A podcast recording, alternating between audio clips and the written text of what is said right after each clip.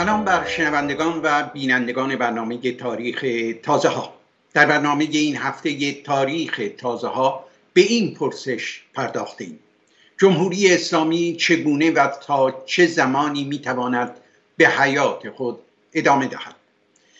در نخستین سالگرد کشته شدن محسا امینی شهرهای ایران چنان که پیش بینی می‌شد به صحنه رویارویی جوانان و نیروهای امنیتی جمهوری اسلامی تبدیل نشد. اما این به معنای خاموشی جنبش زن زندگی آزادی نیست. نبرد جوانان به ویژه زنان و دختران جوان ایرانی با جمهوری اسلامی در عرصه های دیگر به ویژه در عرصه نبرد با هجاب اجباری ادامه دارد و برخلاف آنچه بعضی از ناظران می‌گویند رژیم فرادستی پیشین خود را در این عرصه باز نیافته است. بعضی از کارشناسان معتقدند که اگر رژیم جنگ را در این عرصه ببازد به پایان عمر خود نزدیکتر خواهد شد. به عقیده بسیاری از کارشناسان علوم سیاسی معمولا دو خطر عمده ثبات رژیم های خودکامه را تهدید می کند نخست درگیری سران این رژیم ها با شهروندانشان و دوم درگیری و کشاکش میان مقام های عالی رتبه رژیم. برای مقابله با این دو عامل بیثباتی رژیم های خودکامه استراتژی های گوناگون در اختیار دارند. برای مثال با توسعه نهادهای سوری می توانند از شدت کشاکش ها میان مقام های عالی رتبه بکاهند. اما برای پایان دادن به درگیری ها میان رژیم و شهروندان یا به زور متوسل می شوند و یا با قانونی کردن موضوع درگیری. چنانکه جمهوری اسلامی با قانونی کردن حجاب اجباری در سال 1362 خورشیدی کوشید مبارزه جمعی زنان را خاموش کند. رژیم های خودکامه با ایجاد نهادهای سوری جست دموکراتیک می‌گیرند و از کارگزارانشان می‌خواهند آنها را به رخ جهانیان بکشند. ظاهر این نهادها شبیه نهادهای نظامهای دموکراتیک است اما باطن آنها ربطی به دموکراسی ندارد. برای مثال در نظام جمهوری اسلامی انتخابات ریاست جمهوری و مجلس قانونگذاری برگزار می کنند اما هیچ عقل سلیمی این نظام را دموکراتیک نمی داند. کارشناسانی معتقدند که شباهت ظاهری میان نهادهای دموکراتیک و نهادهای شبه دموکراتیک سرچشمه سه خطای بالقوه است نخست نادیده گرفتن نقش نهادها در یک رژیم خودکامه و این گمان که نهادهای ظاهرا دموکراتیک وظیفه جزی ندارند که به خودکامگی مشروعیت دموکراتیک بدهند.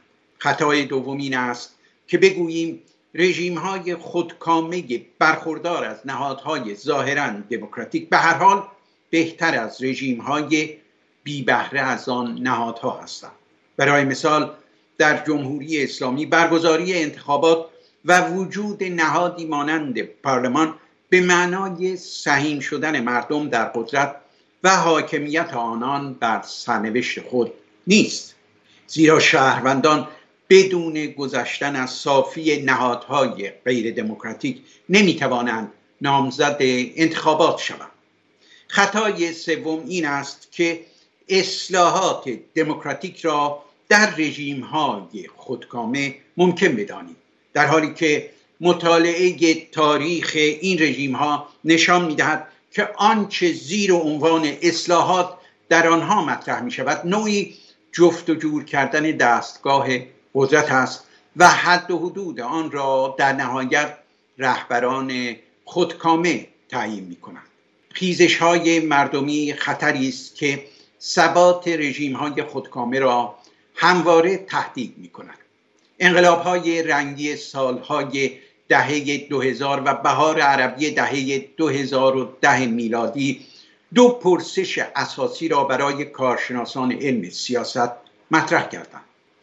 نخست که رژیم های خودکامه تا کجا می توانند راه را برای سهیم شدن شهروندان عادی در قدرت و حاکمیت آنان بر سرنوشت خیش باز کنند. دوم آیا آنها می توانند بدون حمایت مردمی و تنها با توسل به زور ادامه حیات دهند؟ مطالعات نشان می دهند تغییراتی که در دو دهه گذشته در بیشتر رژیم های خودکامه به وجود آمد. بیش از آنکه حاصل خیزش های مردمی باشد نتیجه دخالت نیروهای ارتش یا کودتای نظامی بود. بنابراین بیشتر کارشناسان به این نتیجه رسیدند که رژیم های خودکامه برای پایداری خود از خیزش های مردمی چنان که باید نمی حراسند. اما این خیزش ها می توانند پایه های آن رژیم ها را برزانند از سوی دیگر برای مقابله با خیزش های مردمی رژیم های خودکامه تا حدودی می توانند نیروهای نظامی را وارد عرصه نبرد با شهروندان معترض خود کنند.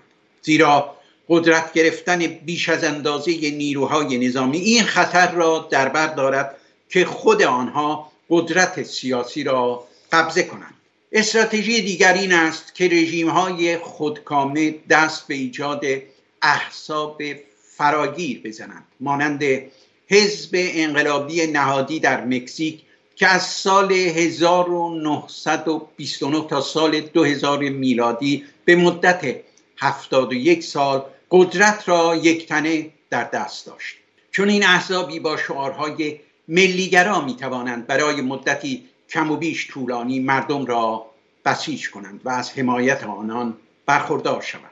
کارشناسان معتقدند که جمهوری اسلامی نمی‌تواند برای پایداری خود حزبی مانند حزب انقلابی نهادی مکزیک ایجاد کند. زیرا بزاد با ملیگرایی بیگانه است. میماند مسئله جستجوی مشروعیت به هر بهایی. این راه حل را بعضی از رژیم های خودکامه برای پایداری خود و دور کردن خطر خیزش های مردمی برمیگزینند. برای مثال با برانگیختن حس ملی در میان مردم میکوشند از خطر خیزش آنان در امان بمانند. برای این کار ممکن است در بیرون از مرزهای خود دست به ماجراجویی بزنند. جمهوری اسلامی بارها این راه را آزموده است.